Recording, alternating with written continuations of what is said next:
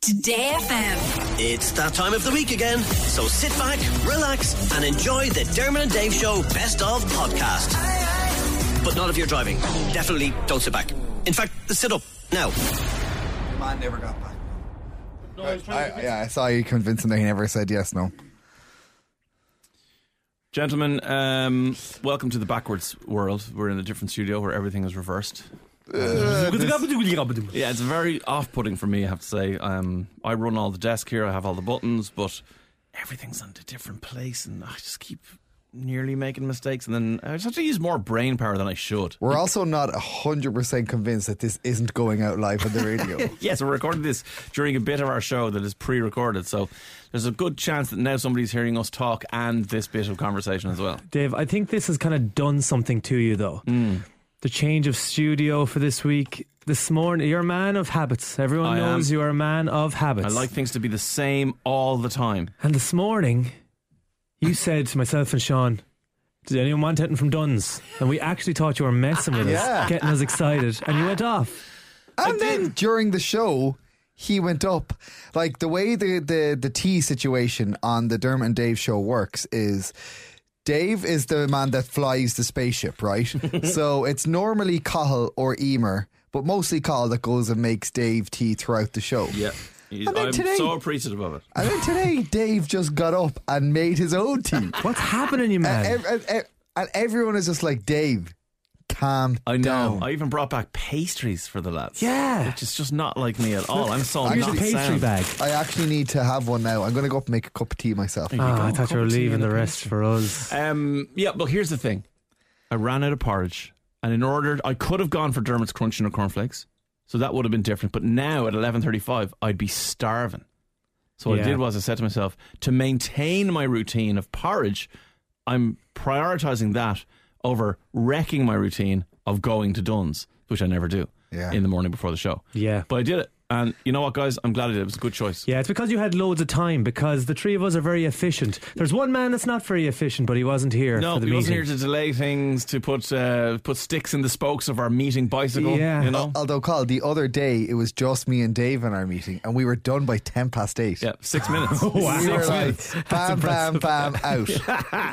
Yeah, but that is impressive. Look, look, we're here now, guys. We're all part of a team. I've bought you pastries. I've yeah. made my own tea. Surely you realise, like, I'm, I'm not... Not a, I'm not trying to be a celebrity here, guys. I'll make my own tea once, no. once a year. You click your fingers and say, now, I, boy, um, run. Uh, Dave, you gave me a cup today. I did, yeah. Well, I didn't. Well, I did give it to you, but I, it was sent to you by Woodford Pottery, yeah. uh, a lovely man, and he makes really nice mugs, and he sent one into Sean and Cathal because he felt guilty, because last time he sent one into Dermot, Dave and Maria, and not to Cathal or Sean. But did he ever send one to Emer? No, I, I'm not actually sure. I'm going to, there's something wrong with this cup. Okay. I'm going to show it to you, and I'm going to show it to Cathal. I'll show it to Cathal first. Okay. And you need to sp- tell me if you can spot what's wrong. Cathal, you're first. Yeah. It's very obvious. What is it? Oh, no, let's see. Oh, yeah. But you, you don't want to see. Why do you not want him to see first? Okay. See, see. And I'll, I'll answer first if you don't think that I know. Okay. Yes, I do see it. I think I know what it is. Uh, well, I, did you l- see it says Banneraboo on the bottom? Oh, no, I didn't see that. Yeah. Oh, and it says Banneraboo. And it says Woodford Listowel on the other side. Have a look at that. Oh, all the way close. From Skitty. Okay. Um, what does yours say? Up tip, up tip, up tip, up tip, up riding. These okay. are class, by the way. They are great okay. mugs. Um, pottery. Okay, so, Carl, what is what is wrong with this cup? It's very obvious that the fada is over the wrong letter. He's the, right. He it is, is yes. right. Yes, S E fada A N. Shane.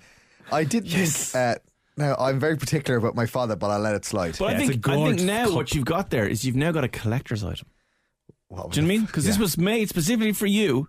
And if the fada was in the right place, great.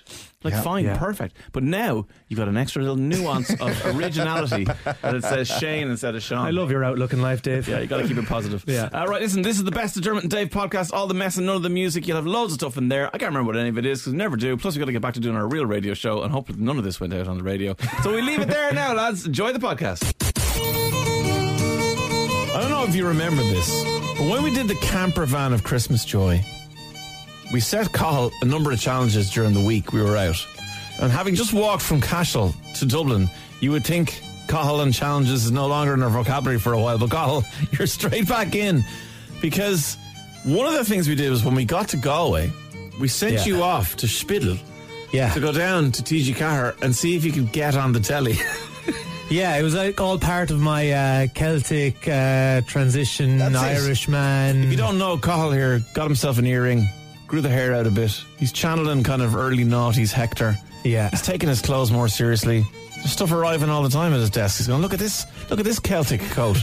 Check out my ring and my necklace. I'm telling you, lads, it's all happening. The Aran sweaters. So obviously part of that is to connect with the language. And one of the challenges then was to head down to, to T G Cahir and see what the scale was. Yeah, so. yeah. So during the camper van, I, I went down there and I did a report and uh, chatted to some of the cast and crew. Uh, Graham, of Ros na Rún. Yeah. yeah. So uh, I visited the set of Ros na Rún in Spittal, and uh, it was great crack, great fun all day, talking cast and crew. And then they said, uh, you know, we're shooting a scene and we could do it an extra. So, Carl, you're our guy. So, so uh,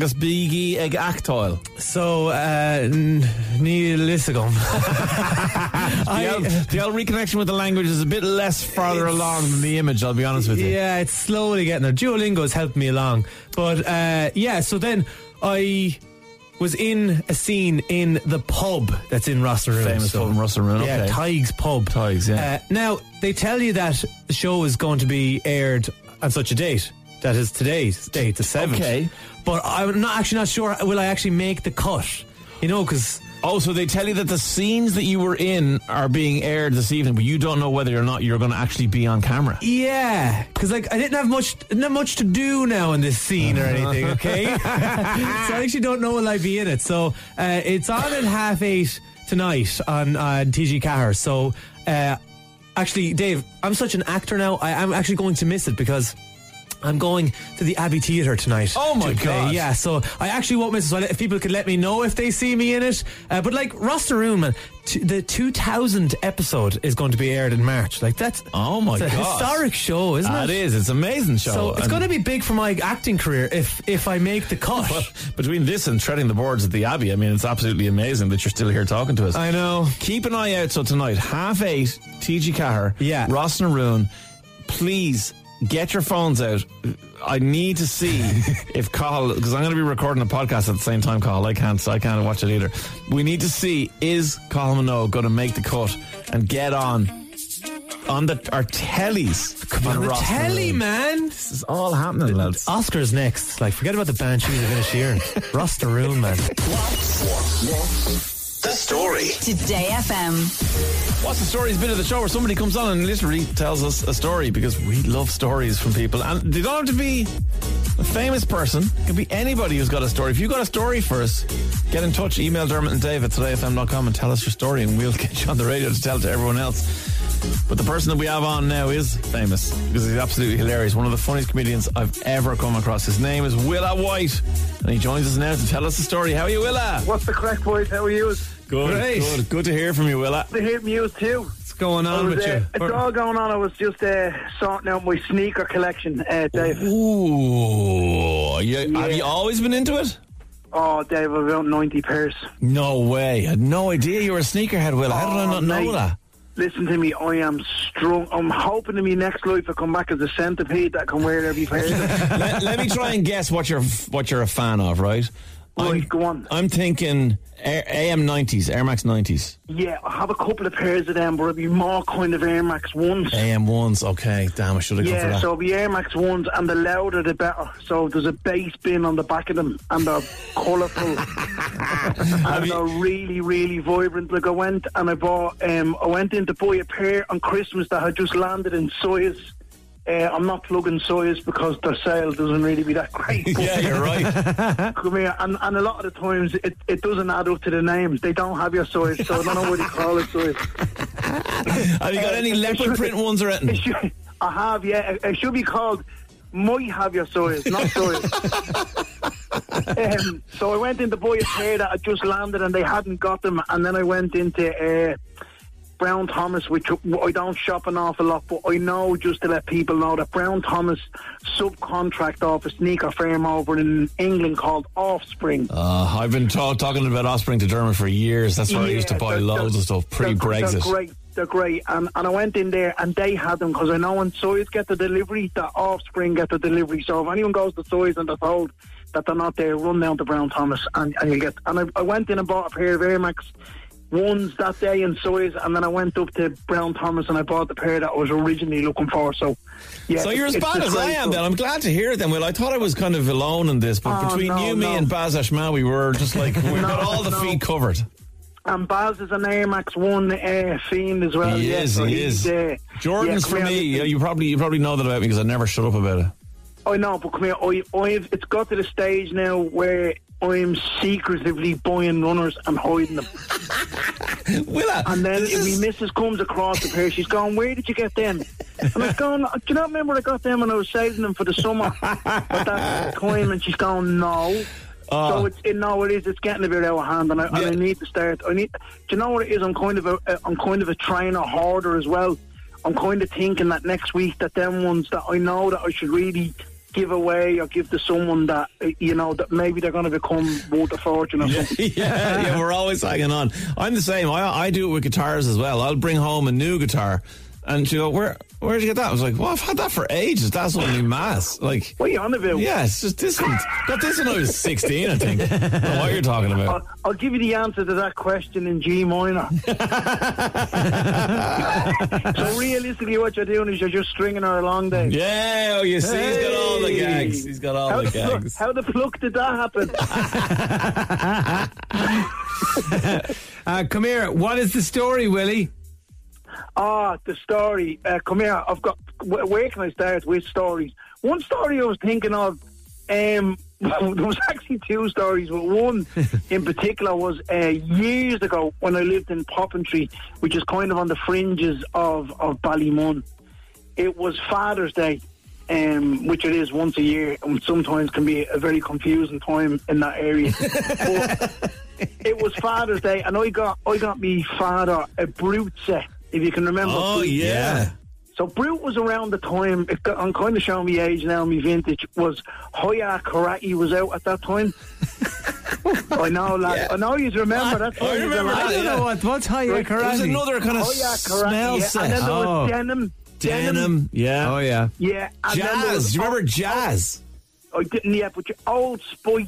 Yes. Yeah. It was like, after you have a shave, it was like putting caustic acid on your face. That'd be the only way to describe it. But it was Father's Day, and my mother and father were having a big argument on Father's Day morning. And my dad, we, we lived in the flats for years in Ballymun, so we were, my dad was cleaning out the fire. There was an open fire in the house we were in.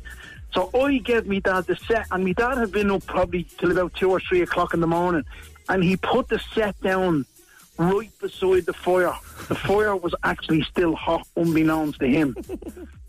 And he literally walked out of the kitchen. And if he'd been in the kitchen, I think he'd have been actually killed stone dead. Because there was this bang, and I'm not joking with you, the back window and the back door of the house completely blew out. Oh, my God. Yeah, yeah. What happened? For the, the, the, the deodorant from the Brute set. So... So the after effects were brutal. um, yeah, and me ma was going mad because she really wanted me dad to be in the kitchen when it happened.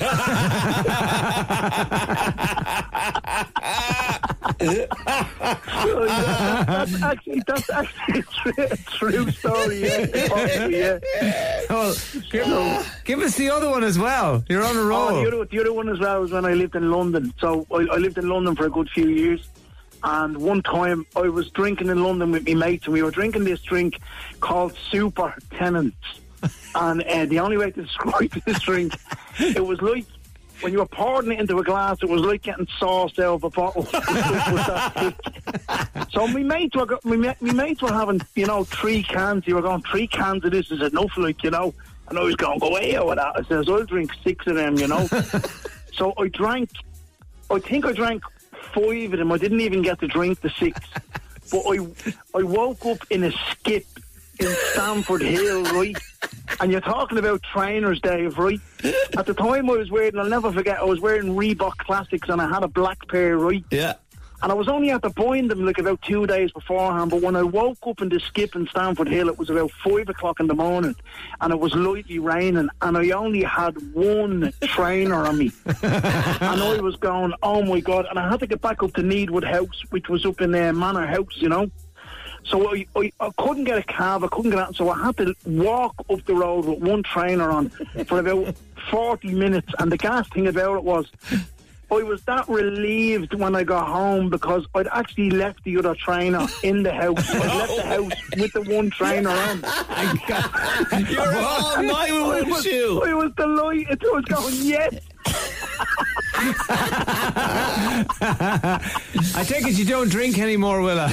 No, no, I don't. And I've stopped wearing Reebok Classics. That's actually the smartest move you ever made. Uh, Willie, thank you so much for joining us. Great to chat to you as always. Thanks for doing What's the Story? Not about a lot. God bless you. Talk soon. See you. Bye, bye, bye, bye. What's the Story? Today F M. Dave's World. Dave's World. If we don't let him do it, he gets ratty. Bad Jokes Edition. I'm not even going to start Bad Jokes today. Ed Sheeran has been in touch. I heard this name. Ed Sheeran has been in touch with a bad joke, and Ed says, why does Elton John not like lettuce? Now, we'll say Ed Sheeran is using a filter mm-hmm. and putting on a Southern American accent. Okay. But I promise you this is Ed Sheeran. Why does Elton John not like lettuce? I don't know, Ed Sheeran. Because he's a rocket man. Hey. Why is he filtering all That's of that? Funny. Oh, Ed and I just communicate in strange ways. Like, yeah. He didn't definitely just put it up on his Instagram and I stole it off him for sure. No, he definitely no, sent no, it in, in as a bad joke. He loves them. But let's continue with the Elton John jokes. Tay says, I couldn't find my seat at the Elton John concert. I'm still standing. Hey. Elton John bought his rabbit a treadmill. It's a little fit bunny. The little fit bunny. Now she's off. Breaking news, Elton John's e-reader has been blown away in a hurricane like a Kindle in the wind. Hey. Elton John can pronounce the name of every mode of transport except one. Lorry seems to be the hardest word. A thesaurus belonging to Elton John has been stolen, the singer commented. It's sad. So sad. It's a sad, sad situation. And Stino Spursy says, Elton John's decided to only wear designer denim from now on, so it's goodbye normal jeans. Hey, very good. Oh, that's okay. Very good now. Little bit funny. Nicholas says, it's a lovely crisp morning. I've had three packets already. Yes! Crisps in the morning. Nothing like it, Nicholas. Jimbo said, I had a friend ask me what the ninth letter of the alphabet was. It was a complete guess, but I was right. I no. was right. I was I right. Was right. I find the funniest jokes are the ones that take A's. Yeah. Pickles here being like A, B, C. Murphagram asks, why do people have toes? Uh, to find furniture in the dark. This is so true. This is so true. Dermot did himself a real injury at the Radio Awards one day in the dark. It wasn't just the darkness, that was the struggle. Anyway, that's another story. Carmel says, I meet a lot of rocket scientists from County Down. County Down! I'm knocking that one. Ah, that's such a good one. No, it's not at all. Fine. No, I, I get it. Oh, County Down. I'm getting it all right. Okay. Paul says, a guy at the gym suggested I do dips to tone my upper arms. So far, I've tried blue cheese, guacamole, garlic mayo. Nothing's working. David says, switching on your turn signals prematurely in the car isn't a problem per se, but it can be an early indicator. Very, very good. Tony says, a routine blood test revealed my veins are filled with tiny little guitars, drums, and mini microphones. I've tested positive for banned substances. Oh, very good. You love and these. Finally, Keane says, Dave, Northern English comic voice, please. Occasionally on the yes. yes. Love this. My wife, I told my wife, I said, I said, you know what, love? I think I'd like to be cremated. She's booked me in for next Thursday. That's Britney Spears. That is Toxic. It's Dermot and Dave. It is Today F M. Oh, it's gone toxic in here. Sean is bringing something uh, which is not making us happy. Yes, well, uh, no, I'm on this mic. Hello, here I am. Here I am. Uh, yeah, so there is a bit of controversy happening over in the U K at the moment, okay? So there is a T V show called Happy Valley. Do you if it's in the U K, you have to call it Controversy. Controversy. uh, I've heard of Happy Valley. I've never watched it. It's, a, it's is it another uh, police... Yeah. Drama. Police drama. Dermot's making gestures at me. Stop it now. It's a police... You're only in here one day a week. Behave yourself, yeah. For God's sake. Bit of decorum, Dermot. Come on. Uh, it's a police drama set in the U K, yes, right? And it's one of those kind of line of duty ones. It was on every Sunday for the last kind of six weeks in the United Kingdom. Right. And it's it's generated a huge following. And basically what happened was is there was this big, massive season finale on Sunday. Mm. Now, I don't watch it, but apparently something big happens at the end of it. And a journalist for The Guardian was like live tweeting it. And she tweeted what happened at the end. So apparently a character, something happens to them. And she tweeted it. And loads of people are commenting underneath being like, sorry, you can't tweet the end of a T V show. And her thing is like, no, tough. It was on nine o'clock on B B C One on Sunday night. And uh, if you don't watch it, Uh, that's your own fault. You shouldn't, like, it's, you know, you're missing out on no! what's going out is live. And then uh, so loads of other people are like, no, there's an unwritten rule when it comes to television. You should never reveal what happens uh, ever. And she's like, no, if it goes out live, I'm going to well, tweet it and say what I want. Didn't a similar thing happen around the time of Game of Thrones and the character Jon Snow, and something happened? And some people were like, oh my God, I can't believe it. And then the rest of the internet were up in arms going, hey, I haven't had a chance to watch that yet. Yeah, you see, because you just did the right thing in my eyes, Dermot. You said Jon Snow, which is a character from a T V show that I think began in two thousand eleven or something like that. Yeah. And you said something happened, Jon Snow, because that's the correct way to approach it. You cannot turn around and give away the ending of anything ever. Especially if you work in a job like us, or if you're a journalist. Yeah. Like, people follow you. You can't just I get randomly that, tweet out. I, well, I, I get the feeling Sean thinks it's okay. Yeah, I, I really don't see the issue. Like, get over it. It's It went out on Sunday night. If you're a Happy Valley fan, watch the show on Sunday night. Maybe you have kids or something like that and you can't watch it live, so you press record, watch it when they're gone to bed, or watch it the following night. But sorry, if something goes out as live, or I think after a, a certain period of time, it's a free-for-all. Oh, hang on. Listen to this music.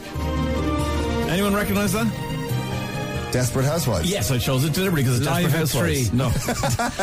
Desperate Housewives was definitely, if not twenty years ago, almost twenty years ago, I still... would not say what happened in Desperate Housewives. Well, Mike Delfino died. Don't he you got, dare. He got shot. Sean, stop. Sorry, it's twenty Sean, years ago. No, you can't. Because somebody might just be waking up today and go, do you know what I'm going to do? I'm going to watch a show called Desperate Housewives. I heard great things about it. Well, particularly when you get streaming services that suddenly go, hey, look, look at all the amazing programs we have in our back catalogue. And somebody might just gone, have gone, oh, Desperate Housewives, I never watched that. I'll yeah. give it a go. So and don't say you can't, you can't wreck it on anyone, Sean. Well, stop being reckless. Well, he got shot. No, seriously, stop. Because well, Dave, you can't. You, there's no never. excuse at any point. Wizard of Oz? No. Of, of, of all things, Wizard of Oz. No, I genuinely think that there's no reason, there's no advantage to be gained from spoiling it other than being a dick. Like, let's face it, you're just being mean to someone if you're spoiling a no, T V show. I'm well, so- I guess some people want to talk about it. I, I, I think you should never do it online like that lady did. Okay. However, I think if you're in a group, okay, I think it's okay to check with the people you're with and go, here, has everyone seen The Sopranos, or is anyone going to watch it? And if someone goes, I, I think I might get around to that someday, then you don't. You, then you don't spoil. Sorry, that's so unpractical. Like, think of how many times in this studio we've went to have a conversation about Succession. Yeah. And Dave was always like, no, no, I'm going to watch it, I'm going to watch it. So yeah. I'm never allowed to talk about Succession in this studio. Yeah, that's fair, because yeah, well, I might watch he it. He might watch it. He won't. But I he, won't. Well, I'm too no, I think there's a hard rule. If it's going out on terrestrial television, you've one week to catch up, and if it's going out on streaming services, one year, and after that, Mike Delfino... No, you can't just pick, you can't just pick year. random times, John. Mike gets shot in Desperate Housewives, okay? Stop talking about Mike Delfino. I think if there's a film in in particular where... there was a very famous twist. Like, for instance, The Sixth Sense. Don't you dare. Don't you dare. Yeah, don't. Yeah, but don't say what it is. You can't say what The Sixth Sense twist I is. I think The Sixth Sense no! is okay. There's no statute of limitations. No. I haven't seen, what it. About haven't seen it. Carl has never seen The Sixth Sense. And he just talked to M. Night Shyamalan, who's now his best mate. So he's I probably going to go watch. and watch yeah, it. I probably would watch. How about the... Uh, that movie, uh, the Irish one, where um, the woman has a Mickey. Crying. No, that's all the crying game. That's, that's a twist in the movie. Stop it. Or what? That's a, a twist. Yeah, but everybody was talking about it, so it kind of got out. But it was it was referencing Father Ted, literally. So, well, maybe that's different. But look, someone says the Titanic sinks, Dave. No, that's a historical event. That's what about uh, when when Jack dies and Kate's John! on the door? You can say, Sean, see, you can choose your words better, Sean. You can say, what about the situation between Jack and Rose towards the end of the movie? That's all you had to say. You didn't have to say what you just said. Yeah, and plus, if you say uh, Kate's on the door, it sounds like she's a bouncer down at the G A A club. um, okay, okay. Do you know what, what I mean? Like, there's no reason to go into the detail, I don't think, ever. I think you can be as obtuse and no. you can talk around it, and you can just say... You haven't seen the say? Titanic by now. Come I on. think Dave is just a fear of anything being spoiled. Like, do you want to know how World War Two ended? Whoa! I, I might, I might get around and watch it. World War Two and Color on I the History Channel. I just said it was looking pretty good for a certain Adolf there for a while. No spoilers. What do you think? oh eight seven, four one zero zero, one zero two. Drop us a voice note in there and let us know. Do you think it's okay to to do what Sean is recklessly doing? I'm going to have to watch oh, his microphone. When today. is it okay to spoil, if at all? Or has it ever happened? Or like, you know, if someone, you overhear someone give a spoiler. Yeah, like just say, just say, for example, if no, you're in a room. No, please make up one. Or just say if you're like sitting at home today and you heard and you were about to watch the last episode of Desperate Housewives tonight and you heard that Mike Delfino gets shot. Microphone off. I'm not playing with you anymore. I say no. I say you can never tell anyone. Sean is, I'm not even putting his microphone up because he's not to be trusted. He's spoiling things left, right and centre. Dermot reckons there's I think it an etiquette, an etiquette around Yeah, it. I think you got to check with the people around you, and if you're not in a position to check with them and you don't know them well enough, or say you're on the radio and you can't literally go around and ask everyone in the country who's listening, then you just got to keep stum. And it doesn't matter how old the show is. Although I think anything pre nineteen ninety you're probably alright. I don't know about that, honestly. Like, I just don't, I think there's no reason why you couldn't go back and watch Father of the Bride with Steve Martin. Or A Few Good Men or something. Whatever it would be. I don't um, know why that film is on my mind today. A Few Good Men. Yeah, you, like already you can't did handle you. the thing, yeah. Uh, okay, so some voice notes in from Sinead. Oh, you can't hear Sinead, hang on. Kaiser, Sorsay, in the usual suspects. I'm with you, Sean. Yeah, you're with Sean, Sinead, but you didn't spoil it. You didn't do what Sean did. You just gave the name of a character in a movie, although you got it slightly wrong, but that was also fine. Uh, and then Jay was on just now. I've had to beep Jay's thing, not because he said a swear word, but I had to beep him because he spoiled something yeah. while telling a story about spoiling something. Have a listen. Boys, what's the story?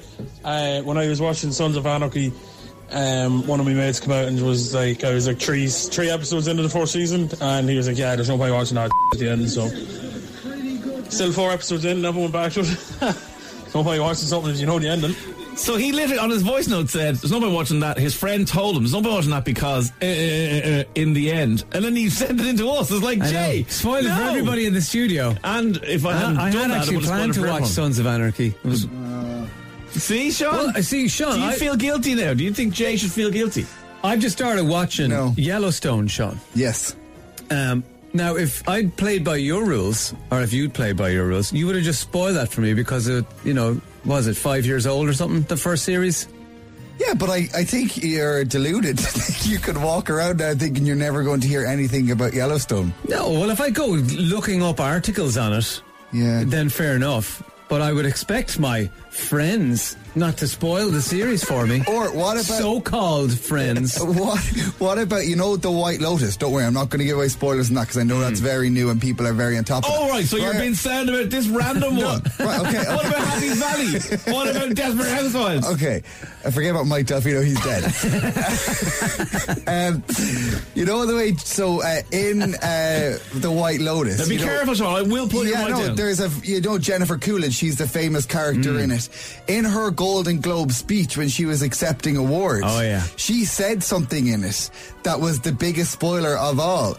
And I was a bit like, she who plays the character is like, well, I said it and she said it on the Golden Globe, so like she had no Yeah, but she was she shouldn't have done it. Yeah. See, do you like, not was she not your hero at that point? Well, I don't really like The White Lotus, so I don't care. Well, well, by your reckoning, then, you should just do whatever you see at award shows, so um, just do a Will Smith on it and walk up on the stage and punch somebody. Just punch Carl there and see what happens. Uh, come here, Brendan's in Dublin this morning. How are you, Brendan? Morning, guys. What do you think about the whole spoiler scenario? Not a problem with it. So we do it with the sports every day, don't we? You do it at one o'clock every day or two o'clock.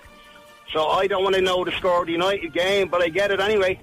All right, well, yeah, well, I think sport is a bit different, uh, in my opinion. Like, I, I, I sometimes find myself in your situation, Brendan, where I've recorded a game and I don't want to know the scorer, but I don't expect, like, to, like broadcasters to not tell everyone else what the score is because I personally don't want to do it. Like, a sport update matters live, I think, whereas I don't think the end of Happy Valley matters live. Do you know what I mean? Yeah. Yeah, but who watches Happy Valley anyway? That's very no, popular uh, show, Brendan. Nine million people, I think, watched it on Sunday. That's a fair amount. I think sport is a bit more disposable, and I think anything that happens, li- as, you know, literally live mm. is different. It's not a story. It's not like, you know, it's just an event. Yeah, I have to disagree with you, Brendan. I, I mean, I, I, I feel you. Sometimes I'm trying to avoid the score as best I can, but I know not to turn on the radio. You know what I mean? Yeah, yeah, but social media can't be avoided regardless of it anyway, so we're going to get any information we want, whether we want it or not. Yeah, well, you have to... I certainly turn all my notifications off on my phone if I'm trying to wait an extra hour and watch the game on delay or something like that. I hear you. Um, all right, thanks, Brendan. Uh, so we've got some differing opinions coming in. Sue's been in touch. Totally agree with Dave. No statute limitations at all. My sister-in-law started watching Grey's Anatomy during COVID and thoroughly enjoyed it, and I could have spoiled everything on her, but I was so enjoying her, uh, being enthralled by it. Never, ever spoil. Totally on Dave's team. Yeah, couldn't agree more with you, Sue. However, Olivia says... No, no, no, no. You see, I have a rule of thumb that, you know, if a series has been out for more than a year or a film, you haven't... got a leg to stand on. You can't give out about spoilers then. It's been out long enough for you to check it out. And in the case of Sons of Anarchy, it is so old. So, nope. Disagree. Disagree entirely. You're all wrong. Nope. No, all right. Well, no, you don't disagree with everyone. You, you agree with Sean, but you don't yes. disagree with us. What's the... A year is very arbitrary. Like, oh, you can't just pick a random no, time frame I mean, and say that's what it's about. There's people getting into The Wire now. Yeah. You know, there's people spoil that. Going back over because they run. You run out of T V shows that are modern, and then you go, okay, what are the classics that I've missed out on, like The Sopranos or something like the that? The West Wing. I have a question. What about again? I'm not going to say a spoiler because you guys. Uh, what about Grey's Anatomy? Right? Yeah, you were talking about Grey's Anatomy there. Yeah, there's a very famous character in that who's no longer in it. Has actually moved on and doing a different show. Okay, so Sean, so can I tell you, in it anymore? Here's the difference between you and I think it was Olivia who was just on there, right? Here's the difference between the two of you, right? She was, with, or it was Sue, sorry. Sue's sister was watching Grey's Anatomy or E R or whatever it was. Yeah. And Sue was delighted that her sister was enthralled by the series and enjoying it. You, on the other hand, sit there and go, what? You want to watch Grey's Anatomy? Well, guess what happens to whoever? Like, you just can't I do that. I just want to shout it down the microphone. No. Taste of the Suze the music. Taste of the Suze the music. Taste of the Suze the music. Right, this is Say Stuff That Suits the Music, where Dermot Whelan's going to say stuff off the top of his head that suit things, suits pieces of music he's never heard before in his life. Are you ready to rock, Mister Whelan? Do your worst. Okay, here we go. Just what is it about electric car drivers that make them so annoying? Is it the fact that they can't walk past you without telling you how far they got on a single charge? Or is it when they ask you how much you spend weekly on petrol or diesel? Just how good does it feel to drive an electric car? Don't worry, they'll tell you. Don't miss the action this week on Premier Sport with two Premier League games. That should take up about four hours. And for the rest of the week, you're going to have to put up with NASCAR racing from the nineteen seventies, cockfighting, and hand-drawn images of badger baiting from Victorian England. Premier Sports, good a fraction of the time. New to B B C One, a hard-hitting drama about the fortunes of soldiers returning home from war, starring Missus Brown. I couldn't believe it. I was over there, they were flying bullets and bombs and all kinds of things at me. I nearly missed me bingo. I nearly pissed myself. Oh, me snowballs. Follow the yellow brick road. Follow the yellow brick road. What are you looking for, Tin Man? I'm looking for a heart. And how about you, Scarecrow? I'm looking for a brain. And how about you? I'm looking for a nineteen ninety-eight uh, Nissan Skyline uh, with low prof- profile rims and all. I've looked everywhere now, Car Buyer's Guide, the whole thing. We can't find one. To celebrate National Animal Welfare Day, here's Little Mix and a sheep. Oh yeah, feel it. I can feel you touch my body. Feel it, can you feel it? I wanna love you tonight. Uh, oh yeah, on the dance floor. Uh, in it.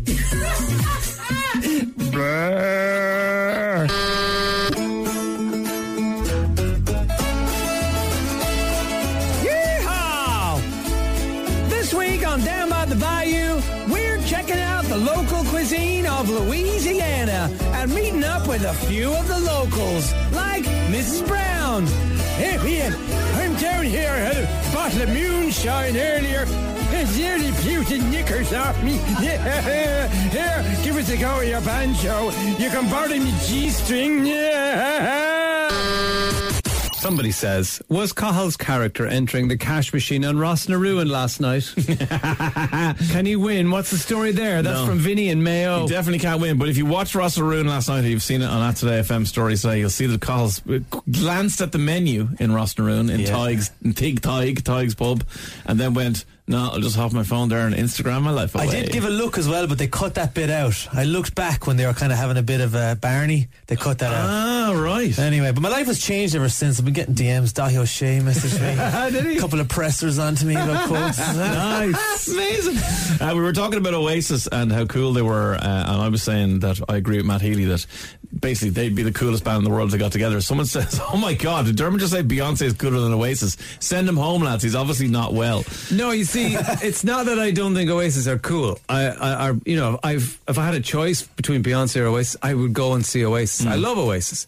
The only thing is, I'm old enough now to not think, you know, expect that whatever I think is cool, other people will. And I just suggest that maybe to what did you call twenty-eight? Do you think Oasis are yeah. the coolest band? Is anyone cooler than Oasis?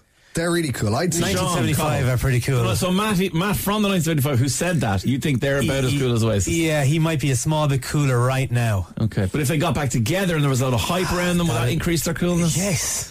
Uh, Do you think they look like uh, lads in their fifties who dress like they're in their twenties? No, because I like the way Liam Gallagher dressed. I just bought a parka to be like. like in fairness. Uh, Dan Henry's been on to us. Guys, I was at the Liam Gallagher gig last year in Kilmainham. A lot of people there just really wanting to hear the Oasis songs. Mm. I know his new album was pretty cool, but he was fairly sh- on the night. Well, that's of course just Dan Henry's opinion. Obviously. Well, in fairness to him, like, I think it's mad that both both of them sold out Nebworth Individually, Individually yeah. yeah. You know, and of course that was the that was the classic Oasis gig, that famous Nebworth show. Yeah. So like both of them have individual pulling power. Like now would be the time. The you know, nothing. It's not as if there's one weak link. They're both swinging. Yeah, we know how big swinging. Beyonce is. I mean, Pamela Joyce, Sean Reedy, everyone trying to get their hands on tickets. Emer eventually got hers. The poor thing.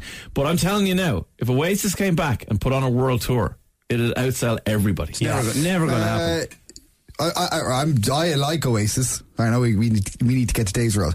But there was one million people in the queue yesterday for Beyonce in London alone. Two million people for Oasis. Yeah. Ten million in Manchester, even though there's only four million people there. Wow. Dave's World. Dave's World. If we don't let him do it, he gets ratty. Okay, so in Dave's World today, I'm going to ask a question of my co-host here, and you can answer as well on oh eight seven, four one hundred, one oh two. But this is a trivia question that I think you can bring to the pub and wow your friends. Okay, you ready? I saw this on TikTok, guys. I'm cool. I'm down with the kids. What land animal has the biggest eyes? What land giraffe. Animal has the... A giraffe is Dermot's guess. I'm going to write these down. Dermot says a giraffe. I'm going to say an elephant. Ah! You could say an elephant too. You see, no, that's kind of too obvious. He wouldn't be asking it if it was the biggest animal. I know my giraffe guess was probably stupid as well. It's pretty big. It's probably like a stoat, and it's like if you actually pull back their eyelids, it's the size of Wait, seven golf balls. If Carl wants to go elephant, I'll change no. mine. Can Carl's I change good. Mine? Yeah. Uh, can I say uh, an eagle? An eagle. What? What? Is that a land animal? Is that land animal? Okay, sorry, an elephant. An eagle. I Shut think up. It's an ostrich. Carl thinks it's an ostrich, which is a bird. They've got beady eyes. It is a land animal. Beady yes. eyes. Well, I can tell you. Hold on now. Give Be- us a clue. Um, is it a big, huge animal? Is the clue that we were all wrong. It is a big animal. It's not the biggest animal, but it's not a small animal. It's definitely a big animal. No, not a hippo. Rhino. No. Is it something like that? No. A beast. No, it's not a beast. No, I mean, you. I don't think... Like a cow. It's not terrifying, but I don't think you'd like to be in an enclosure with it, is a my bull, guess. A bullock. No, not a bull or a bullock, no. no. An ostrich. Uh, you just determined on the ostrich. Yeah, I'm saying I am. Ostrich. Well, don't stop saying ostrich, because he's right! Oh, well done, yeah, he is right! Yeah. How did you know? How did you know? I just did you know, see it on TikTok as well? No, no, I honestly just guessed. No, actually, the, the funny thing was, on the TikTok, it was a guy walking around answer, asking people this question, but they didn't give the bloody answer, which made me then Google it, ah. and then I found out it was a... So an ostrich has yes, an, an eight-centimetre eye, okay, which is four times bigger than a human eye. And it's bigger than its brain. In fact, there's very little room left inside an ostrich's head with its two eyes for its brain. So its brain's actually tiny. So it's not very intelligent, obviously. Now, here's another question. What is the largest... What is the mammal with the largest eyes? So obviously an ostrich is a bird, and you were saying a few mammals. Um, like. If someone was to define a mammal, what is that? Just just, just if for the people listening at home. A mammal is... a mammal is an animal that gives birth to its young. Live on um, telly. What else is there? What else is there about mammals? Dermot will remember. Is there things like do they they feed them with milk? Is that a mammal mammalian trait? Is an eagle an ostrich? Is it a, no, is an, eagle a whale? An eagle is a bird, so it's not a mammal. Is it a whale? No, it's not a whale. Actually, like blue whales, for example, do have big eyes, but they're actually really small for their size of the animal, and they're smaller than this animal, for example, that I'm talking about. Is it a sea creature? No. It's a baboon. It's not a baboon, Carl. You were right the first time. A babostrich. No, I'll tell you what. Okay, I'll narrow it down for you. It's a fairly, what we would describe, normal animal. Like, as in, you know, you'd be, you'd see them around. Like, they're not in the African a savannah. A deer. No, but you're on the right track. A horse. horse. Yes! Ah, I said it first. No, I said it first. A horse's eye is about five centimetres. Our own are only two. And again, obviously hidden behind its thing. But if anyone knows horses, you'll know that. And then the final question is, what animal in the world has the largest eyes? Like, so much larger than an ostrich. Like, I think it's nearly three times the size of an ostrich's eye. I'm going to say eagle. No, Sean, not an eagle. I was wrong. Okay, so you said, why did you land animal, animal a mammal, mammal, and now just something else? Animal, just animal in general. Largest eye. Have we said it already? No, no, no one said it. Is it a sea creature? Yes. Yeah, it's the things in the Octopus. No. That was Ray. No. No. Cyclops. You can see him. A cyclops is not a big eyes. They come up to the glass. The aquarium. Squid. Oh, who said what? What? Squid. Okay, I need a qualification on the word squid. Giant squid. Okay. There's no, no, no. Stop. Stop laughing. Because no, there is an animal. There is an animal called a giant squid. However, there is another animal. The big-eyed squid. No, stop on your head. There's another animal.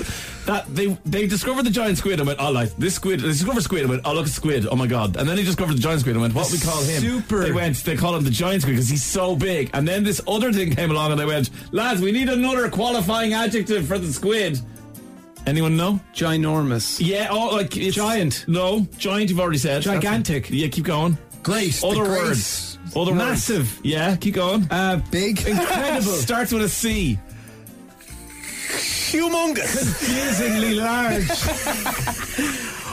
Cat- catastrophic. Its eye is twenty-five centimetres across. It's nearly a foot in diameter. What's it called? I'm asking you. One final guess. Starts with a C. The Crazy sea squid. squid. No. The correct answer is the colossal oh. squid. It's so big they had to come up with that adjective for it. And it has a twenty-five centimetre diameter eye. Now, take that to the pub, which will make some telling you. You'll be the least popular guy around today. We all, we all got one right. They just go, shh, watching the match. Yeah, you did kind of get one right. You were banging with the ostrich. Sean shouted horse and now it's like for you. Didn't really get any. I said squid. Three Giant. seconds. Three seconds. Silly squid. Two, Colossal one. Squid. Today F M. That's not as cool as an Oasis song. I'm just going to say it. There's no argument. Beyonce's cool and all, but she's not as cool as Oasis. Like playing Don't Look Back in Anger and Wonderwall. Well, and she was selling out everything. And as you said, there was a million people in the queue for her London show. The other closest, she's going to do five in London, and you might be able to see her in Cardiff, Sunderland, or Edinburgh as well. Yeah, but it's all happening in May. They're all sold out now, though. Yeah, totally gone. Um, when Beyonce says "temporary" in that song, is anyone else hearing "Tipperary"? Shirley Cahill's picked that up. Have you? You're not hearing that, no? No, no. Temporary, Tipperary. And what's the name of the squid? I was laughing so hard at the chaos that my headphones fell off. Says Karen Galway. It was the colossal squid. Is the animal with the biggest eye in the world? And I'm telling you, bring it to the boozer, see what your friends think. Do the quiz, it's gonna be the crack. It's not going well, lads. Like, th- this is the soundtrack to my life right now. Yeah. Running around the place, chasing my tail, and nothing is going right. So, about a week and a half ago, I brought you the story of the banshee in my boiler. Yes. So we watched the Banshees of Inisherin. My missus made the comment that night that there's no banshee in it, really. We're like, oh yeah, there's your woman who does the kind of death predictions, or not the traditional banshee who wails. Then about half six in the morning, after watching it, this noise. Oh, you can't hear that noise. Hang on, this noise. This is in our bedroom.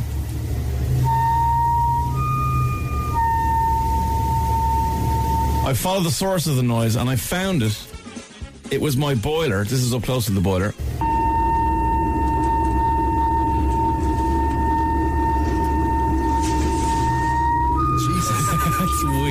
Didn't Cahill coin the phrase the banshee of Portmarnock? Yes. Or was that me? No, no, I'll take that. That's good. I'll take it. But here's the thing. I have a brilliant plumber. How are you, Trevor? And he sorts me out all the time. Whatever needs to be done, I just go, boom, text you, Trevor. He's there within minutes. He's... You, do you kind of mixers he does for you? Yeah, absolutely. Yeah, man, Trevor. All, all plumbers do that, John. That's how they work. Sean loves a good mixer. Yeah. So I was trying to Trevor, setting the video in, what's this? He's like, oh yeah, you need an ideal boiler gas valve. I'm like, cool, you say all those words, I don't care what you're talking about. Can I get it? He's like, no, no, no, I'll pick it up for you. Okay. So this was like a week and a half, nearly two weeks ago. Yeah. There is a worldwide shortage of gas valves. So he has not been able to get me the gas valve. So this has been going on like every like twenty minutes. Ah, and Dave. I cannot explain to you how loud that is outside my house, right? Because it's not just like disturbing me and my family in yeah. our house, which oh, it is doing. Yeah. But the boiler obviously is attached to the side of the wall. It's got a vent on it to let the steam and whatever go out. So it's just sounding all over Portmarnock and down onto the beach. This weird thing, right? So it got so bad yesterday that I texted my next door neighbour Miriam just to say, look, just to let you know, I am chasing this gas valve. I'm trying to get it. There's a shortage. And she's like, and I thought my wife had said something to her before. Okay. She's like, oh my God. I thought I was losing my mind and I had some yeah. kind of ear infection because I was going to call into you to ask you, could you hear the noise? Dave, like, how have your neighbours not killed you? I don't know, and I'm, that's why I'm so glad they're so sound and they all... Imagine being on the beach, though. Like, you're very close to the beach, your house. Yeah. Imagine hearing this as you're walking along the beach. Oh, I'd be running. I'd be running away. Well, here's Gone. the thing. It's been bad.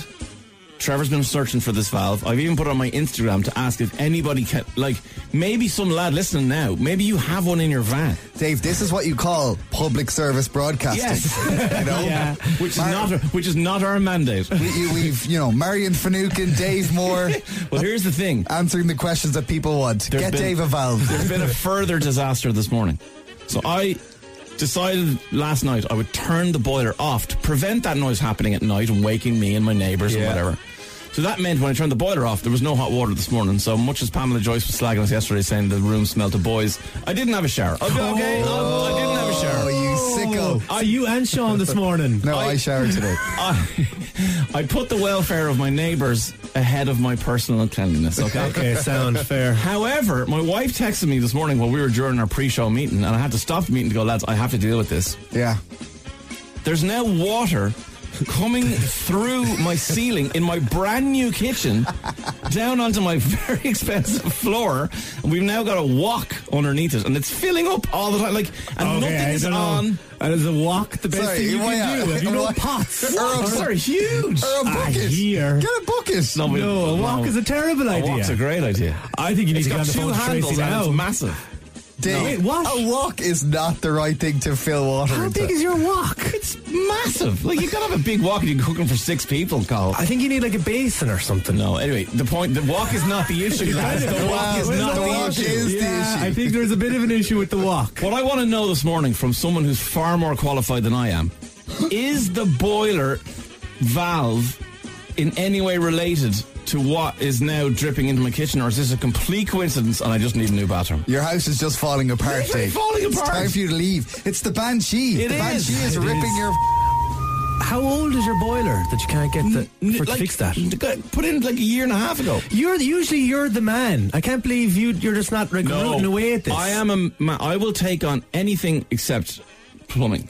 Water I will not touch because you need to have the qualification. Now, in fairness, I won't even go near electricity. Okay, I'll I'll rewire a plug or a light or whatever. Like, but I'm not. I'm, there's no way I go into electrics or plumbing. Their skill sets I do not have. Yeah. So, so Dave, what is the name of the valve you are looking for? Ideal Logic Gas Valve. All of them. Ah, ha, ha, God. Ideal Logic Gas Valve. If anybody okay. can help me and stop this water f- like cascading down into my beautiful yeah. new kitchen. If anyone has a thought, maybe a big pot or a bin or something. Tracy is, is dishing out pots. The wok at home. Been struggling, lads, struggling. I've been telling you my woes at the moment. So, been hearing this noise out of my boiler. Like, incessantly for almost two weeks. And I've been trying to... I, I figured out earlier on... Well, I didn't figure it out. My plumber figured it out straight away. Oh, yeah, you need a, a valve for your boiler. Well, can't get the valve anywhere. He searched high and low. It's just not happening. Uh, John's been on with an observation. Dave, that sound your boiler's making, the first two notes of it sound like the first two notes from The Close Encounters of the Third Kind.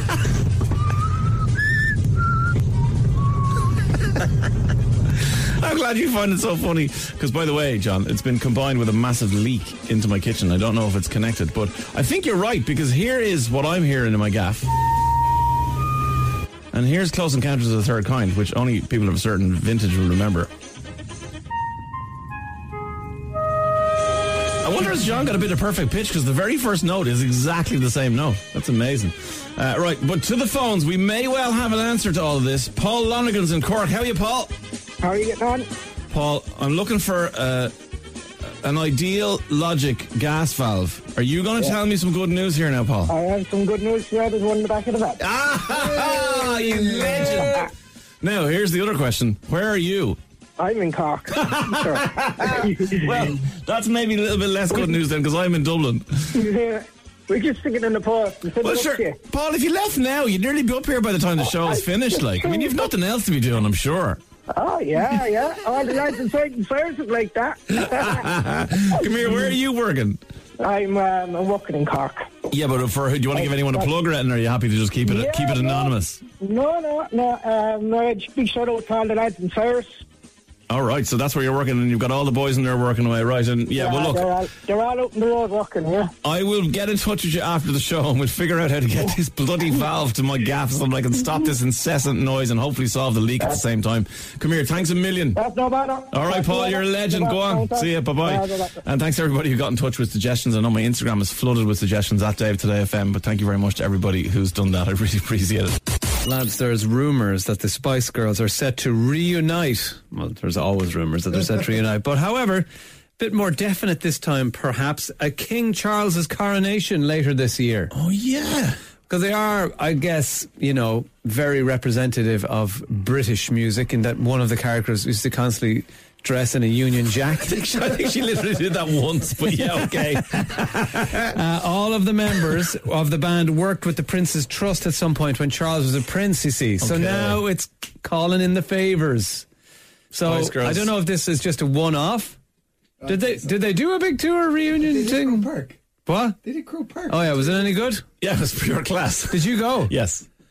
And, like, was it good? It was good. It wasn't as good as in nineteen ninety... Oh, what year was it when they did the, the point two nights in a row? And I went to both nights with my friend Richie. We had a ball. I can't remember what year that was. Is that ninety-seven, maybe? Yeah, someone remind me on oh eight seven four one zero zero one zero two, but it was pure class. The Kroger one was amazing. Did they run out of tunes? Or no, do they have enough they tunes? Have so many hits. Not wall-to-wall hits. In fact, you're still going, oh, they never played. And listen, were they all there? No, Posh didn't do oh, the Posh didn't do it. No, no, no, no, no. Typical. But is she going to do the Prince's Trust? Well, you're the one with the Prince's Trust info. I only have three lines on it. We don't know. We'll have to wait and see. Uh, Faye, Faye's been I in touch. I blame Sean. Sean, poor research. Poor. Faye's been in touch on oh eight seven four one zero zero one zero two. Dave, you are so right. I've never even tasted coffee because it just, it's like acid up my nostrils when it comes in my mouth. It's disgusting. If it makes you full of shock face, why would you drink it? Yeah, you know, people when they drink their first sip of coffee and they go, yeah, and make a weird face. I go, no, I love it. I really love it. It's gorgeous. It's the, it's the same really thing it. If you see someone uh, smoking a cigarette and they go and they make a face like ah, or, or drinking a sip of whiskey. It's like, yeah, oh, yeah. This is delicious. Your body is rejecting it as it happens. It's uh, it's just, just drugs. That's people. All it is. Just, just drugs. drugs. Drugs are fine. Drugs are good. Okay. Now, we promised you a little while ago that we would bring you an Irish footballer turned ballroom sensation. And she traded her Rovers jersey for dancing shoes, not for a Bows jersey, unfortunately, when she joined the cast of Dancing with the Stars twenty twenty-three. It's Stephanie Roach. She's on the line. How are you, Stephanie?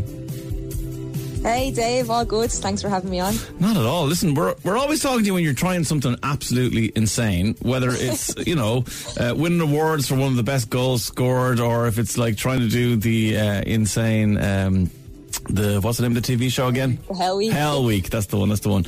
Uh, and now Dancing with the Stars, which lots of people who we've spoken to who do Dancing with the Stars say it is one of the toughest things they've ever had to do because of the training involved. As someone who's a professional athlete, do you find the training tough for Dancing with the Stars? Yeah, like obviously it's different more than tough. Like I feel like obviously I'm in pre-season at the moment, and I, I definitely say my pre-season is harder. um, but like it's just new to you. It's new movements. You're using different parts of your body. Like my ankles and all have been killing me more than anything, you know, like, but like it's just it's just different more than anything, to be honest. And in pre-season, I mean, you know, you'll be a little bit ahead of the game, I'd say, in terms of the fitness that you've built up uh, you know, by doing Dancing with the Stars. But at the same time, is the club not a bit like, uh, Steph, would you not hurt your ankles please in pre-season? No, to be fair, the club have been great. Like, obviously, before I, I signed for Rovers, so I, I let them know that I'd already agreed to do Dancing with the Stars, and I kind of agreed to do Dancing with the Stars, maybe thinking I wasn't sure if I'd play this season, you know, yeah. And I wasn't sure where my head was at in terms of football. So it was kind of one of those things where the opportunity came to sign a professional contract with Rovers, and something new within the league, and, and I thought I'd give it a chance. But obviously, as I said, I, I spoke to the club, and they, they understood the, um, the kind of position that I was in, and they've been very supportive, they really have. Yeah, talk to us about the, the football and, and where that is in your head, and also the league and everything, because we, obviously last night uh, we saw that uh, yesterday afternoon it was the um, the launch of the league and everything, you know, for for the new season. And you did, uh, as a Bows fan, it pains me to say, you did sign for Rovers. Um, but like, how do you feel about football in general? You said you were you, you were maybe thinking that maybe you wouldn't play this season. Is that play you wouldn't play this season as in you might retire altogether, or you might just might play this particular season? Yeah, I kind of just, I don't know, like obviously the last couple of seasons of Piemont, we we kind of lost the, the league title mm. the last last kick of the game nearly two seasons ago, and then last season kind of it was a bit bit poor overall, and I kind of just felt like, oh, I was, just was hitting that stage where I wasn't sure what I wanted to do. Obviously, I still have a huge love for the game. I think, obviously, Ireland qualifying for the World Cup was, was really proud moment for all of us who've been involved in football. So I just think... I just was thinking, what am I going to do? You know, that you yeah. always get those moments at the end of every season, especially like I'm thirty-three at the moment and just got married last year. Myself and Dean obviously would love to start a family. So you kind of just, all these moments, like, all these thoughts go through yeah. your head, you know, it's just trying to well, decide what you want to do more than anything, you know. Yeah, plus, I mean, you've carved out such a, a great career as a, a footballer, but also now, like, I love your analysis on the games. I love the, when I see you on the telly, I know I'm going to get sensible analysis, even if it is now from a Rovers player. Um, but uh, but no, I do. I love it. I, I love you doing that. And, and obviously the women's game is exploding. I mean, I'm involved at a very basic level with the under nines, so I do some work with the Irish women's team as well. And it is just so phenomenal to see them qualify for the biggest tournament possible. It's just unbelievable. Yeah, it really is. And look, for me, as I said, as, as someone who's been part of the game for as long as I have, like, to see the growth has been unbelievable, you know, like... Obviously, I've been a player within the team for a long time, but I'm also a big fan of women's football, you know, so for me to see it finally starting to get some recognition, and obviously the girls making the breakthrough and getting to a major tournament, like, it's it's just great to see. And look, long may it continue. I think we've we fought to try and get better treatment, and we've got it, and we just need to keep on pushing and trying to get better and better as it goes. Yeah, and doesn't it just go to show that when, you know, the playing field is leveled a little bit, how impressive the women's team can be and qualify for a major tournament? I mean, the last time the men qualified for a World Cup was two thousand two. Obviously, we've had uh, Poland and France in the Euros, but the, here we are now going to a World Cup in Australia and New Zealand this summer. It's going to be phenomenal. But look, you'd be used to, I suppose, the difficulty of... you know, criticism from a coach or whatever, and certainly when you did Hell Week you would have gotten that as well. But um, how do you feel the judges have been to you on Dancing with the Stars? Uh, you know, I might feel a little bit like that they're they're harsh on you. Do you feel the same? I'm glad you said it and I didn't. Which means you definitely do feel the same. Uh, ah, look, like as you said there, like as a footballer, like throughout the years I've had to take criticism, and you don't kind of get to the level that I've got to without taking it on board, you know, mm. so I'm happy enough to take criticism. I just think sometimes, particularly on Sunday, like for me, to give like a football analogy, I think it felt like me scoring a hat-trick and coming in and the manager telling me I didn't do well, because yeah. I genuinely thought I danced quite well. So like when the comments came, I was just like, what the hell? Like I genuinely, it took me back a little bit, you know, so... Obviously, I think for me, when I'm on something like that, obviously it's new to me, it's new to everybody, and like I just kind of want them to be fair and be comparable yeah. across the board. And as long as I get that, I won't complain, you know. But well, for me, I just felt Sunday particularly was a bit harsh. Was a bit harsh, yeah. No, I think and let's go back to a more positive one, because in week three, after you danced to Charleston, this was the reaction that you got. Do you know what? Do you know how many people this week came to me saying, Arthur, you're such a meanie, giving faults to Stephen. I'm like, I have to do my job. But then I can guarantee you this week it won't be happening, because I still came back with a yeah. Brian. Here we go, here we go. I'm just, um, I'm looking for the Stephanie that was here from two weeks ago, because I don't know who that was. That was totally different. I mean, the charisma, the exuberance, the enjoyment you showed in that performance, keep it like that. Whoa! Yeah, that's, that's more like the reaction we want from, from the Stephanie dance. And as a an athlete, professional athlete, I mean, you, you're very competitive. We saw that even in Hell Week. Like, so you, you want to win this, right? Uh, look, I, I'm obviously very realistic as well, you know, like obviously I've come into this, like never danced before. Like I've always wanted to learn to dance, and that's kind of the reason why I said I take it on, you know, and obviously to get Air Venus's um, training yeah. and like in rehearsals and stuff has been amazing, you know, so for me it's just taking each week as it's come. I think I've done that, like I think looking back over the last five weeks, I've improved every week, and that's kind of what I set out to do, you know, like yeah. I just kind of said, look, just keep on going and doing it every week and see how you get on. And like at the moment again, I'm just like very, it's like I've obviously been a footballer my whole life, so I'm taking it one game at a time, as they yeah. say. Like, you know, I'm just trying to improve and, and learn as best I can every week. And look, as I said, I'm enjoying everything with, with the with the rehearsing and, and learning new steps and learning new dances. It's, yeah, it's, and enjoying it is the most important thing. Yeah, exactly. And look, exactly, let's yeah. bring it back to the football then for a minute, because obviously with the, the start of the new season, uh, Rovers have come back as a professional team. They've signed pretty much everybody they can sign from all the other teams around the league. I mean, is the pressure on to win this season? Do you have to come finish the season with a trophy, do you think?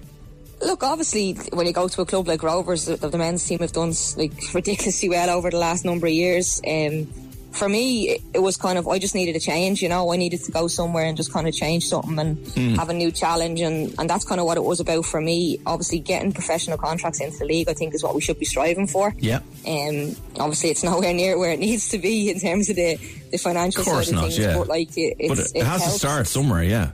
Exactly, exactly. So for me, look, we're obviously a very new team. We had our first pre-season game during uh, last week.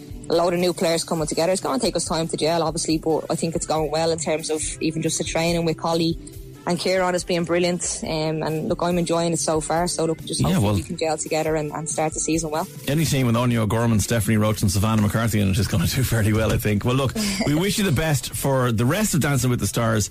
And although it pains me to say it, I wish you the best for Rovers for the season. But come here, no, honestly, it's great seeing you doing all these things, and uh, it's great to talk to you as well. So congratulations on all the success, and we'll talk again soon.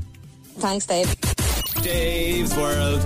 Dave's World. If we don't let him do it, he gets ratty.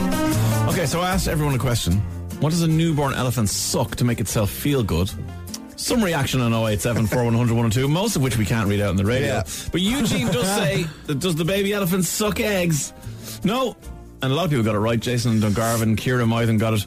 They suck their own trunks. Oh, I was going to say oh, feet. No. I was going to say, why didn't you go around and ask us for our... Because you're going to be stupid. I just wanted to get it out of the way, not embarrass you guys. But they do, I suppose, in the same way that, like, you know, kids who suck soothers or doties or whatever people call them, just put them in their mouth and then whatever. They do the same thing. They put their trunk in and they suck it and it, it kind of calms them. What is it? Now, I obviously had one when I was a child, but mm. what is it about...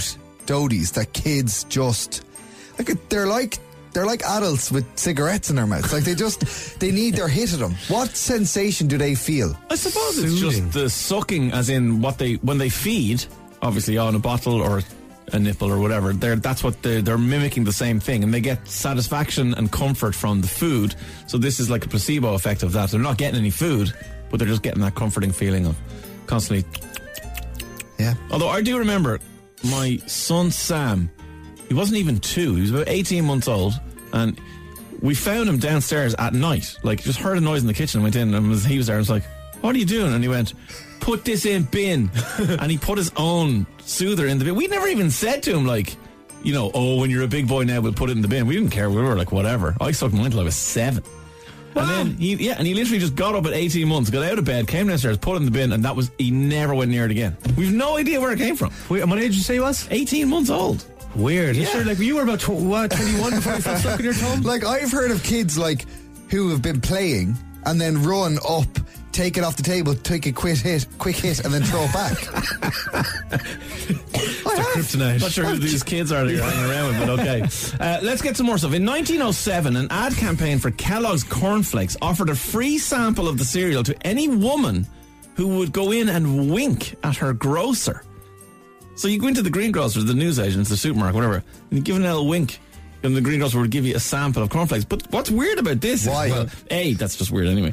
But B, Mister Kellogg was a religious nut. Do you know why he invented cornflakes?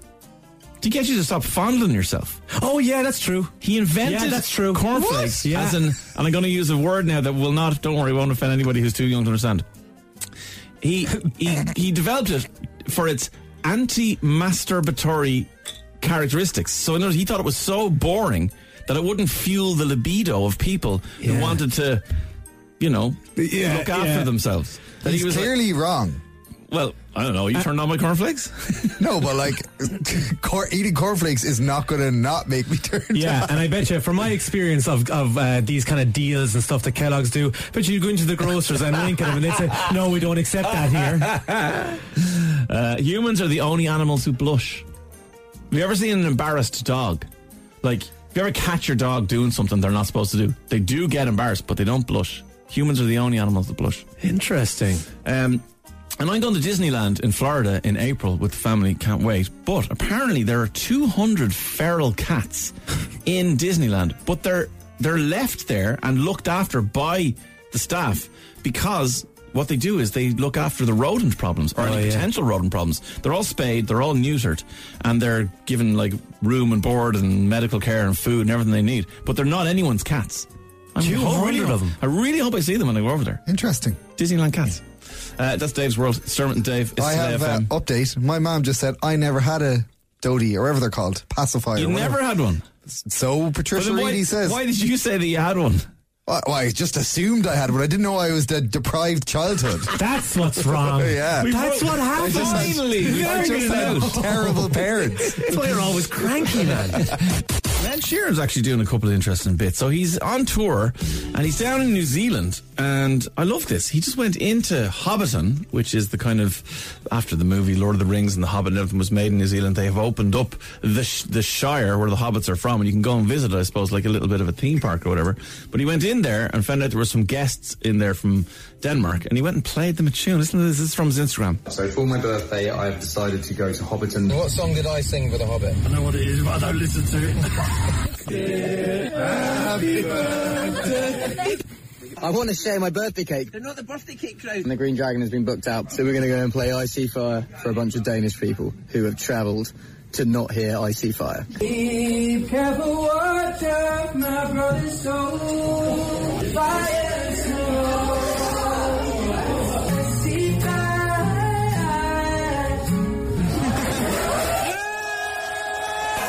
Man, that is so cool. If you were just in like Hobbiton having a Hobbit experience, and then Ed Sheeran walks out and just plays music for you. He's also nominated for a Brit this weekend, and it's the first time a Christmas song has ever been nominated for a Brit. It's his Merry Christmas Everyone with Elton John. So fingers crossed he wins that one. I like when Christmas songs do nice good things. Uh, right now though, uh, our next guest is one of Ireland's funniest men. He's just back off a huge tour with one of my favourite comedians as well, Kevin Bridges. Now he's back on the road bringing his own show, Well, What Did You Expect? It's called, to a town near you. Good morning, Carl Spain. Hi, not Dermot. I've been called Hi, many Dave. things, and not Dermot is definitely one of them. Uh, it's, it's such a compliment. It is. It actually genuinely is. Uh, he'll be disappointed to miss you, in fairness, our Dermot. You and he get on famously, both Limerick fellas. Yeah, we were one talking last night. We're talking about our new project. Um, oh, yeah. yeah. Listen, you know, he's not here for so long. He has to be doing something. So I don't know. He's got to be doing something with his time. Carl and Dermot, it sounds, you know, I don't know. Yeah, there's something do, about it. Who do the Limerick angle? uh, come here, tour. Oh, yeah, tour. Do Great you, idea. Do you enjoy touring? It depends. Mm. So I've had the joyous job of being the support act on tour. For like, I did it for Ed Byrne. Um, I did a short one. I did Dara Breen's tour sure. twenty-something years ago when I did four dates and made more money than yeah. I did on the whole tour. Dara, I think, lost money. He's done well since. So he has. Not, I, don't think, okay. I don't think he minds it coming no, up. No, he's probably okay. Um, I supported Ed Byrne um, for about three months in England oh, twelve years ago. Oh, wow. And it's gorgeous because you get to, you, you do twenty, twenty-five minutes. Um, and then your night is done. And you're staying in nice hotels. You're yeah. getting fed. So I've come off um, touring with Kevin Bridges, which I could do for the rest of my life. I'm not surprised. Can I just tell you this? I think Kevin Bridges is probably the funniest human that's ever lived, but also I think I can do an impersonation of oh, Kevin Bridges. That's, no, that's, I agree completely with, with the, the first, first part. So, what I'll say to you is, this is my impression of Kevin Bridges, who I think speaks like this, because he's from Glasgow, and goes up and down, and breaks things off in the middle.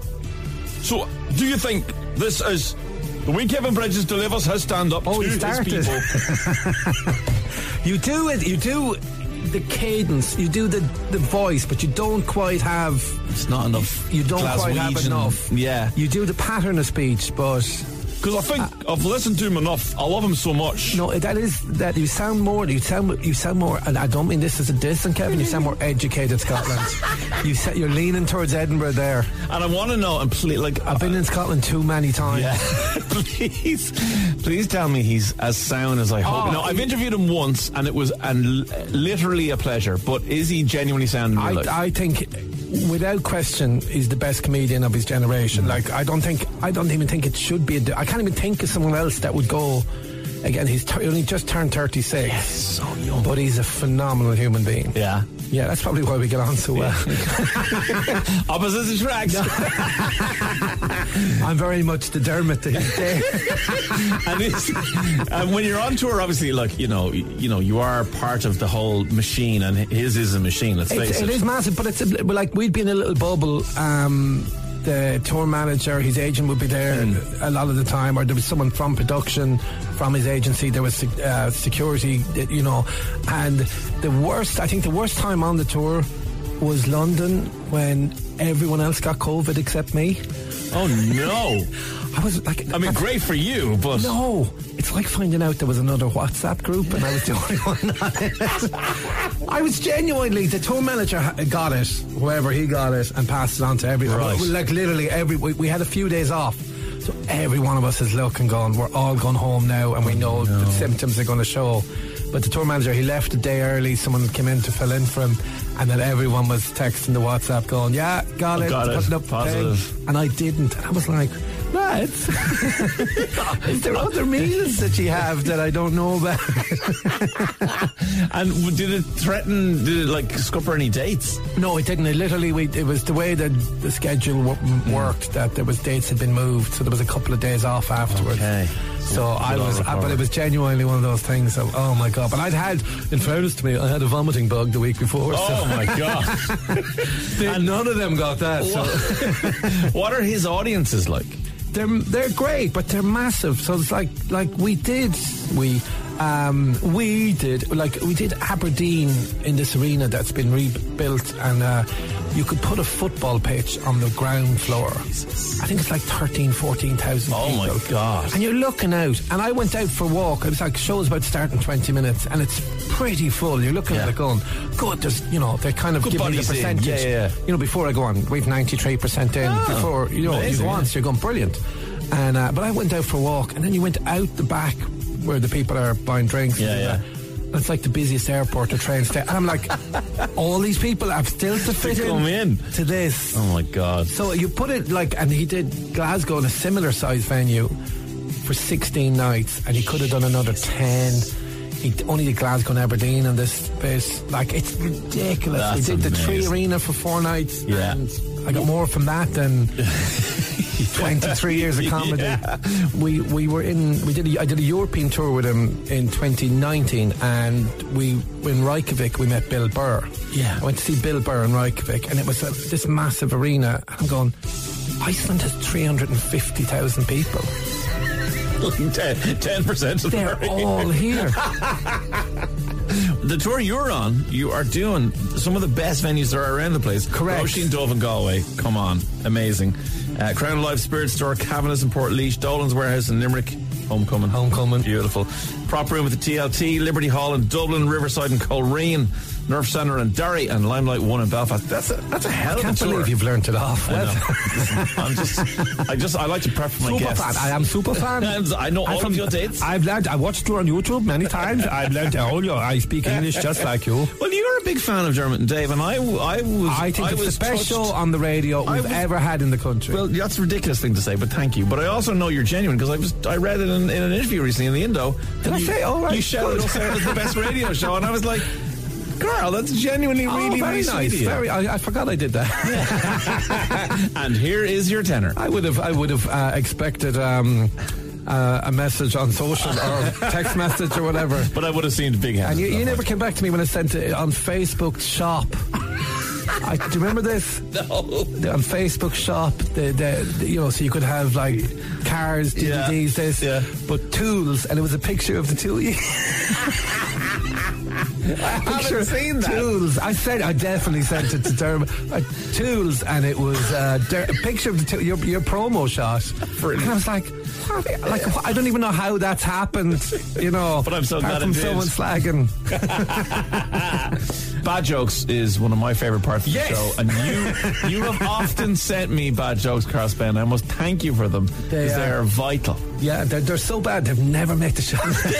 Oh, don't you lie about it. They have made the show. I've once. I hope I haven't sent already. Okay, but on, these are These are my my my. I, I now I don't. This is. I've, people are going, "Go, we must go see that show," and now they hear these jokes and go, um, "When is? Oh, I think. Oh, is Love Island on that night?" Um, no, these are Dave's bad jokes. So, type jokes. Yes, yeah. My two passions in life. Mm-hmm. Are making the perfect dessert or trying to destroy a computer conglomerate.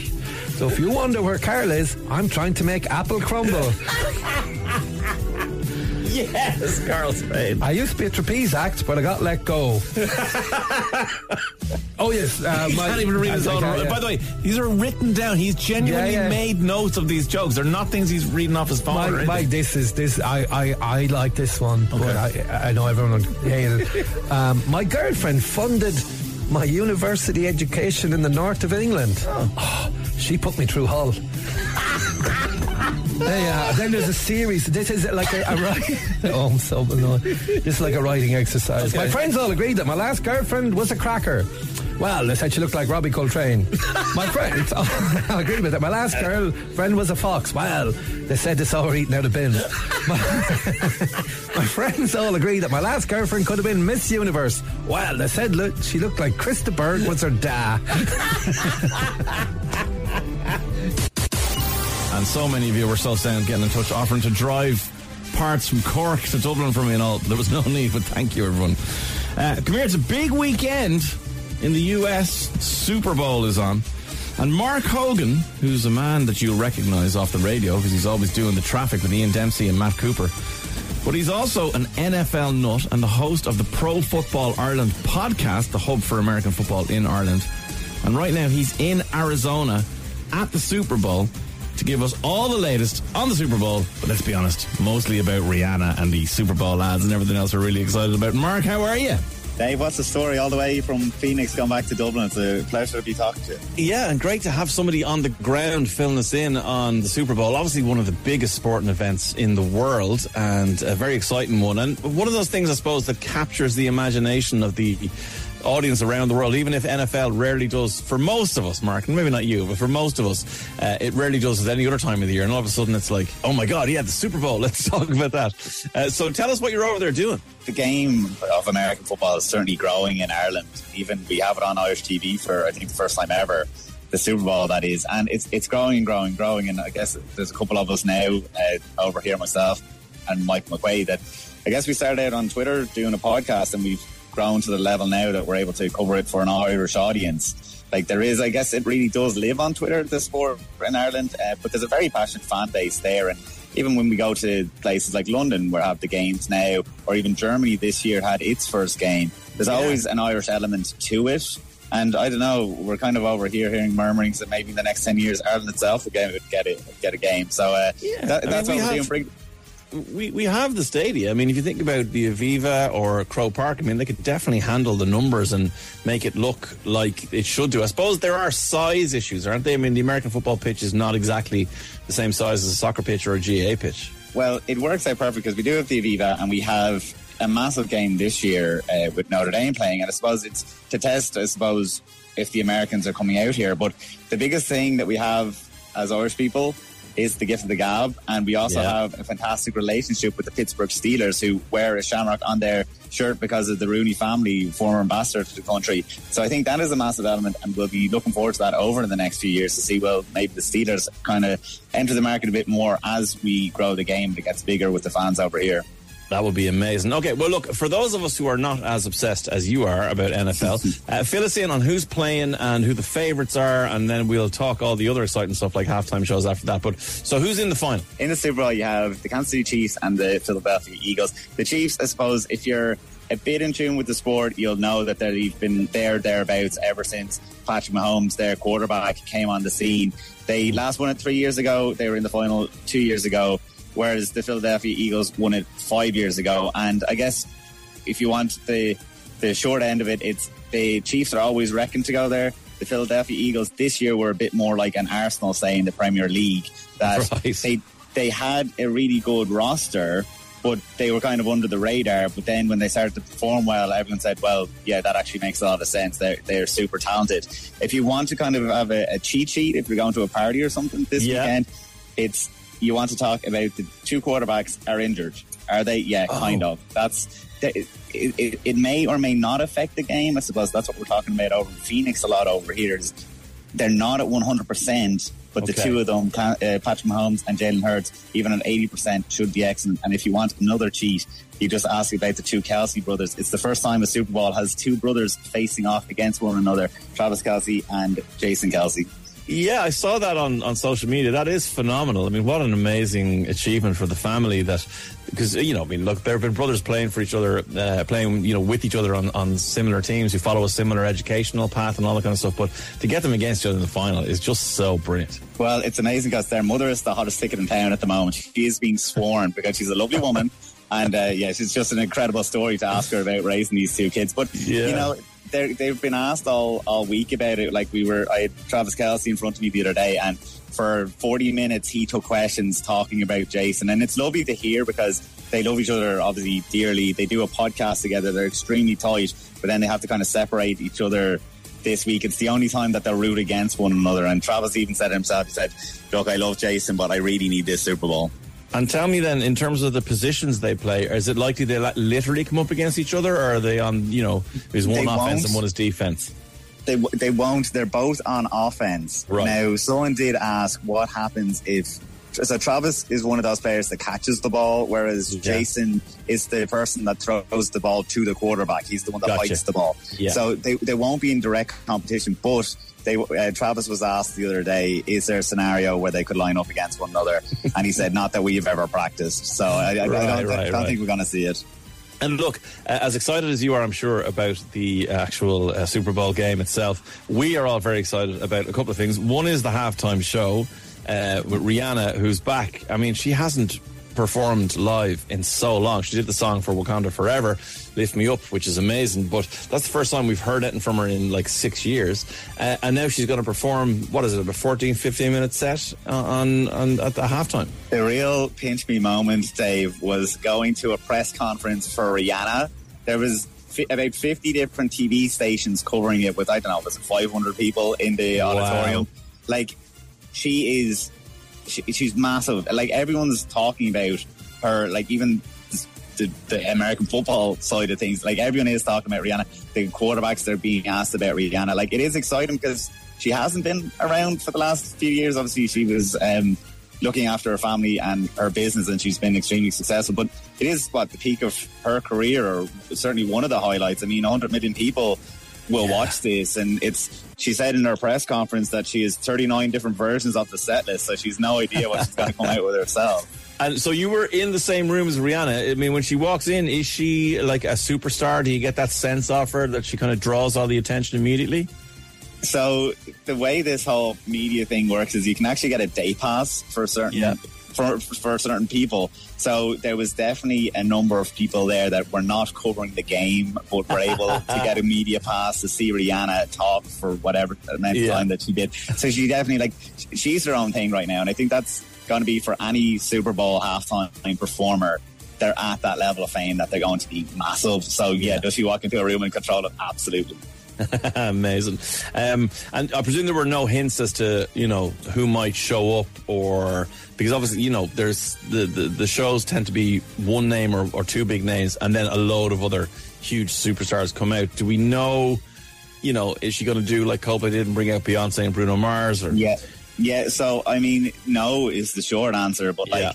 Jay-Z obviously features on Umbrella, so what people might know is Jay-Z essentially is the booker for the halftime show. His yes. music company took it a few years ago, so you'd wonder if Jay-Z is there. Love the Way You Lie obviously had Eminem feature on. He was part of last year's show, so maybe not him. Calvin Harris for We Found Love, you know, he's mm. obviously a big name, but he come out, and uh, we were speculating ourselves, will uh, T I come out for Live Your Life? Oh, I see. All yeah, all the options are there, of course. Yeah. She, when probably... you go through... When you go through her songs, she has some phenomenal songs. Like, you know, she's going to do a medley at some yes, point during this, yeah. and she's going to knock out your Disturbias, your Rude Boys, your Works. She's yeah. going to put them all into two minutes, and it's going to be, uh, yeah, out of the show.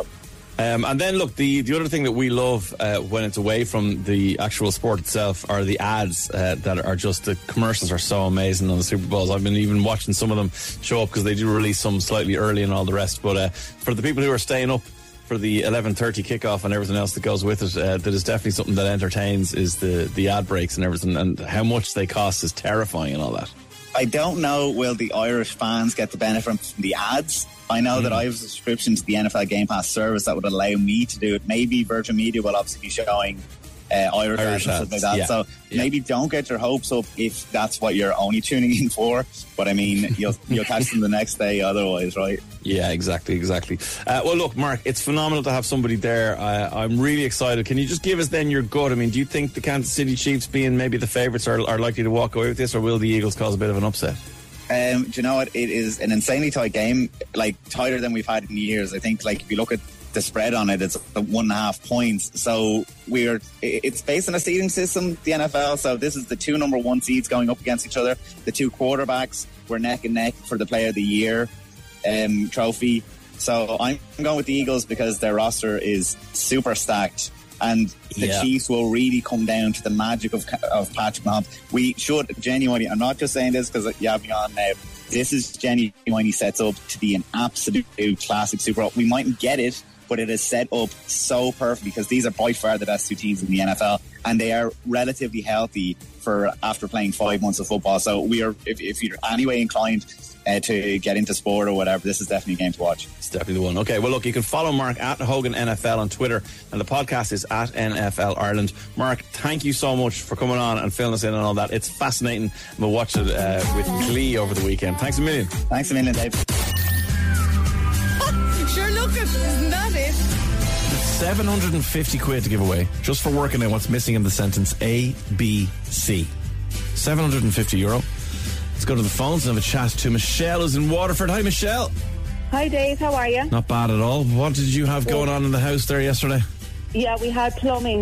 Um, I was thinking of you with oh. your plumbing problem, but ours was slightly different. But we had no heating for about twenty-four hours. We had to let the system cool down. Oh, it was a cold all day as well yesterday. Yes, exactly. I could have done with one of your lap blankets yesterday, but look, I had to make do. Everyone wants the lap blankets. They're not going well, off. Sean's look, not I pressing that buzzer these days. Uh, I said a chance me out. You're dead anyway, right. Yeah, but so yeah, come here, yeah. did, the, did the work finish up okay? It did. I'm just tidying up now the loose end. We had to empty out the hot press. So oh, God. All that stuff. Yeah, I know. Yeah, as small and all as it is, it holds a heck of a lot. Well, we, yes, we had yeah. the um, whistling boiler yesterday. Thankfully, it was did. solved. Thank uh, God. But then I very gingerly took the shower this morning, wondering, like, mm-hmm. was I going to walk down to the kitchen and then find all the shower was just going to be there? But thankfully, there have been no leaks, so everything seems to be back to normal. I've no idea why it leaked in the meantime. I'm just going to yeah. go, la, la, la, la, la, la, la, just get on with my life. Put fingers in the ears yeah. and say, yeah, yeah, no exactly. issues. Just deny all knowledge and just move on. You know exactly what I'm talking about, Michelle. Uh, what's A B C? What do you think it is for seven hundred fifty um, euro? A blind corner. A blind corner. Yeah. Are you a motorsport fan? Nah, a little bit. My youngest is getting me back into Formula One, you know, the driving. Ah, yeah, yeah, and all yeah. that kind of stuff, because I used to follow it in my teens, but then kids came along and I couldn't yeah. dedicate the time anymore. Difficult but to get to Monaco when you're looking after a toddler, you know. Oh, God, no, there's other priorities. But I'm kind of thinking from the perspective of learning how to drive, because my eldest is learning how to drive. So I'm kind right. of trying to teach him about the potential hazards. Now, whether he's listening or paying attention, who knows? But anyway, yeah, it's going well, well so far. Good, I'm glad yeah. to hear it. Uh, okay, yeah. well, A B C, a blind corner. Michelle in Waterford, you're wrong. Ah, no. Ah, well. But well, great to talk, talk to you. Call today, so that was great. Yeah, well, sure, say, say hi to Sean there and you'll talk to everyone who's in the studio then today. Hi, Sean. Hello. Any answer to that blanket? No, look, yeah, Sean knew good. That's what you were going to ask. No. No, no. That blanket's oh, well. buzzer going off, I'm afraid, Michelle. Wait, wait, wait. But, wait. Have, have yes. a good weekend, guys. Well, hang on, no, hang on a second. Yes, okay. yes, you can have a lap blanket. What? Oh, sure. What? Thank no, just so yes, much. You can. It's oh, Friday. Oh, oh, oh my God. Michelle, how about that? And the heating's working and everything. Well, yeah, but look, slowly the house has to come back up to temperature, Dave. You do uh, yeah. appreciate the Oh, I there, do. Listen, well, look, yeah. you've got the lap blanket sorted. You've you've obviously done something to our Sean there. He's melted in front of you. And you've well, got oh, the lap lovely, blanket. Sean. Oh, you're so good. Thank you very much. You're welcome. Bye, Michelle. Thanks a million, guys. Bye, bye, bye, bye. Bye. You too. See you later. Roisin McCauley's in Kildare. Hi, Roisin. Hi, Dave. How are you? I'm great. And yourself? Good, thank you. What do you plan for the weekend? Um, a whole lot of laundry and not much fun. Damn it, it just has to happen, doesn't it? Like, How many are in your house? There's four. Four. Okay. Yeah, yeah we've six. And there's, oh, God. The kids just go through an awful lot of those. Like, I find one of my sons changes his outfit, I'd say, about four times a day. And every oh, yeah. time he changes out of whatever he's just been in for an hour, that has to go in the wash. You're like, what are you doing? Yeah, eleven-year-old here is like that, like a diva in the Oscars. Yes. Constant outfit changes, yeah. Well, at least I'm not alone. Uh, Roisin, A B C, seven hundred fifty euro. What do you think? A bold choice. A bold choice? Yes. No. Oh. Sorry, Roisin. Oh, well. Well, come here. I hope the laundry gets done and you can relax at some point over the weekend. Thanks, James. See you later, you two. Bye. Bye. Uh, Paddy is in Dublin. How are you, Paddy? How are you getting on? Good. Good. How, how do you pronounce the surname there, Paddy? Oh, McEnany. McEnany. I wasn't sure. I didn't want to take a risk and go for McEnany and then you'd be like, that's not my name. Paddy McEnany. Right. And Paddy, where are you? I am in Dublin. We're in a, I was saying, we're in a German German supermarket. Oh, here. I see. And, Very and good. And a big shout out to Amy on the checkout and let me stay on the phone. She's giving me the, she's giving me the thumbs up here. I hope there isn't a huge queue behind you while you're on no, the phone no, waiting no, to talk no. to us. That would be we shocking. Got, we got, we got, oh, good stuff. Good stuff. Yeah, yeah. Uh, okay, well, look, let's not delay you or Amy any longer. What is A B C for seven hundred fifty euro? I hope it's America Borders Canada. America Borders Canada. No. Oh. Sorry, Paddy. No. But enjoy your right. shop and say hi to Amy and uh, have a great weekend. You too. Thanks so much. All right. Indeed. See All you, night. Paddy. Bye, bye, bye. Um, it's a lovely text in. It says, ah, Sean, I knew your warm heart would come back. You just needed to, know be, why I did you needed that? to be wooed by Michelle. Why? Do you want to know why I did that? I, I rang home yesterday. Yeah. And my mom said to me, you're coming across really mean on the show, lady. So she heard my... Oh, you're, spoiler you're, for Desperate Housewives. Yes, yeah, that was actually quite good. Yeah, yeah. My Lidl queue, yeah. and the fact that I won't give away lap blankets, and I haven't stopped thinking about it since. Uh, well, now you so can... I need to. She says uh, people are going to like Colin more than they like me. Yes. Ah, the two boys always fighting it out. Massive rivalry, like two brothers. uh, right. Well, look, Sean's uh, really, really weirdly giving away a lap blanket to Michelle, but we'll hopefully have more of them to give away next week. Uh, we'll also give you the chance to win even more money next week. We'll close the lines now for Asher Look At Isn't That It. Reopen them on Monday just before ten and there'll be eight hundred euro on the line. eight hundred quid on the line for Asher Look At Isn't That It. And all you got to do to win it is tell us what A B C stands for. All the wrong guesses are on the website today f m dot com. Go and have a look. Anne-Marie and Niall Horan everywhere. It's Dermot and Dave. It is Today F M and Sean is trying to communicate with me by wagging his finger Gently. in a kind of a I'm not saying no, but I'm also not saying yes, and I'm also scribbling down some kind of a note that I need. Uh, I was just going to tell you that Niall Horan at some point is going to be on Today F M. I had to read Sean's scrawly handwriting there while still talking. Uh, Niall Horan is going to be on Today F M talking to a Today F M presenter, uh, and his song is out next week as well. Uh, his new single, Heave. Unconfirmed reports that he's on Today F M talking to someone, but uh, you know, just stay tuned. You'll hear Niall Horan. Keep an eye on at Today F M social. You'll see Niall Horan, and he's very handsome.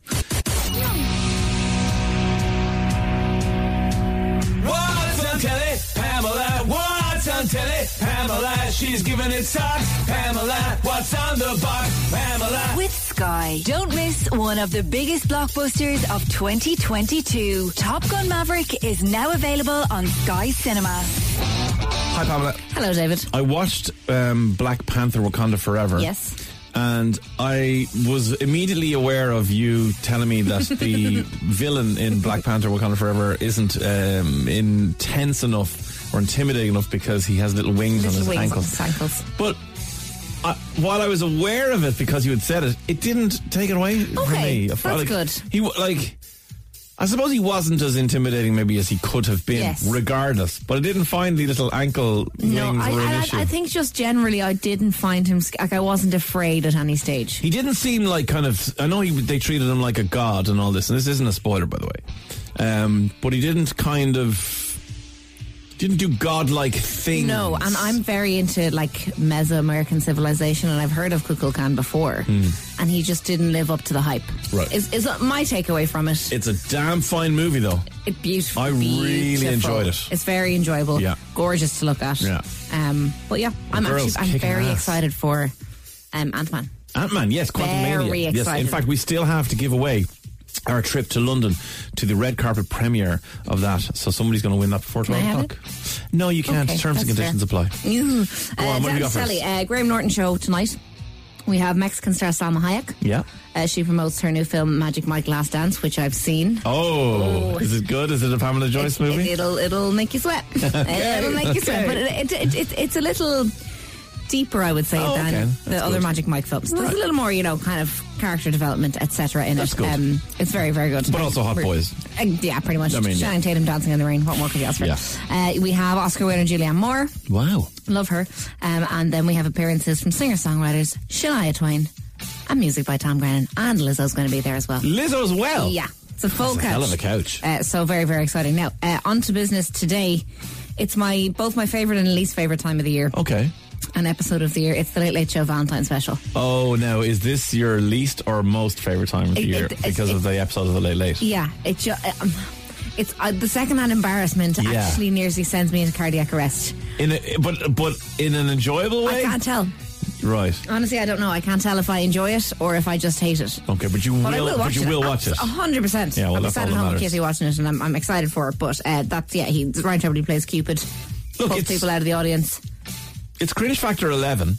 Yeah. You know, which you, you're there for. If you want to really find love, it's Pamela Joyce need to be tuned in on Today F M. It absolutely is. Uh, but yeah, but look, this is, the, as you said, the second-hand embarrassment on this is just, it's second. I'm like, fair play to people. Can I clear my throat? Will you put yeah, my please. Throat? Yeah, yeah. Where are you? Are I'm you back okay? now. Yeah. yeah. Fair play to the people who go and do it. Like, yes. It's a very scary thing. It is. To go dating scary. normally, but to go dating on tellies, for sure.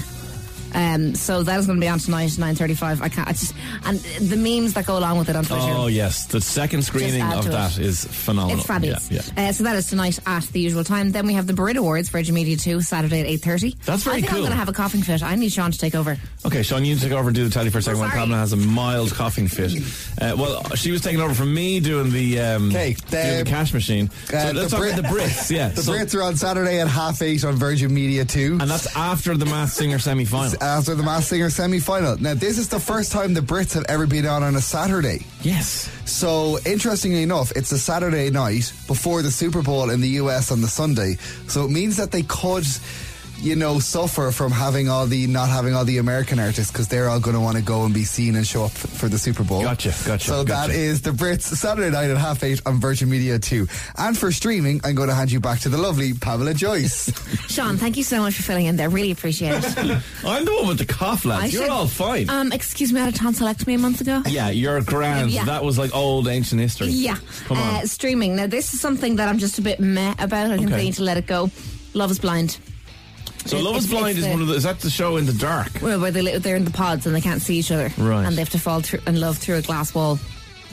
And they have to propose. But I mean, don't people just want more of this kind of reality T V, non-stop dating this way, dating have, that way? You have a golden season before it's where the season is really successful, but the contestants on it don't know it's going to be really successful, so they're authentic. Yes. So Love is Blind season one was humongous. Okay. But the people on it didn't realise how big it was going to be, so they were normal people. And season two and season three, it's people just being very sensationalist and dramatic and just trying okay. to get as much screen time as possible. That is my professional opinion.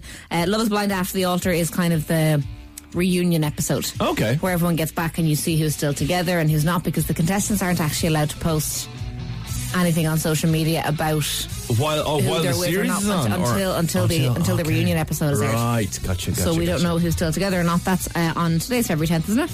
That's on Netflix from today. Yeah. Then uh, Sean will be very happy about this. From today, you have Clarkson's Farm Season two on Prime Video. Did you like Clarkson's Farm, Sean? Oh, you did like loved this. Absolutely it. loved it. Do we not? I mean, is Jeremy Clarkson not fairly cancelled at this point? Yeah, it wouldn't be for me now. Uh, I I can't really stomach him. I I love the show. It's re, it's re, it is really funny. Okay, well, and look, uh, people are going to hate on me. I don't care. It's fine. Look, it. no, sorry. Is he a bit of a ass? Yes, he is. Does the stuff he write in the paper annoy me? Yes. But is this show very funny and chewing gum for the brain? Yes. Okay. So I will be watching it That's on Prime Video. That's fair. Uh, so that's out today on Prime Video. And Movie of the Week, it's a classic. I don't think there's probably a single person in the world who hasn't seen this but film. It's a big claim. Devil Wears Prada. You have to have seen no, it. No, I have seen it. I saw it the one time. That's okay, you've seen it. Tick. Yeah, okay, fair. It's excellent. It's it's a cla- it's one of those where, like, you've been scrolling for ages through the the, screen, the streaming application and whatever, and you're like, I can't figure out. Ah, throw on Devil Wears Prada. Okay. And you'll just enjoy it. Great cast. Meryl Streep. What's her that girl's name? Anne Hathaway. That's the one. God, I'm yeah. really bad at my job See, today. I've seen it. Stanley Tucci, Emily Blunt. Stanley, what's Stanley Tucci do anything? Like, it's just such an easy watch. That is on R T two tonight. That, see, Sean, now this is wrong again. Because how can it be on tonight? Oh, no, wait. No, that's right. It's on right. R T two yeah, tonight. That's right.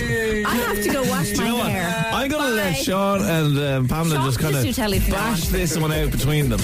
Robin, with every heartbeat, it's Dermot and Dave. It's Today F M. We've put the heart sideways across the nation. Lads, I thought it was twelve o'clock. I got excited. It was nearly lunch, says Aoife.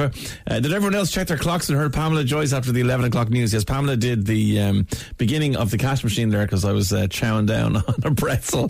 And uh, then Sean had to step in for her during the telly. telly. It was all carnage. But uh, yeah, not only uh, those guys getting freaked out by Pamela, Jimbo's been on. Lads, can we please not have Pamela Joyce on the radio at eleven o'clock in the morning without giving us a warning? First, I thought I was late for a school run.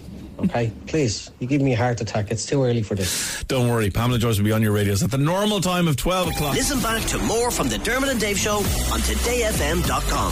Dermot and Dave, weekday mornings from nine on Today F M.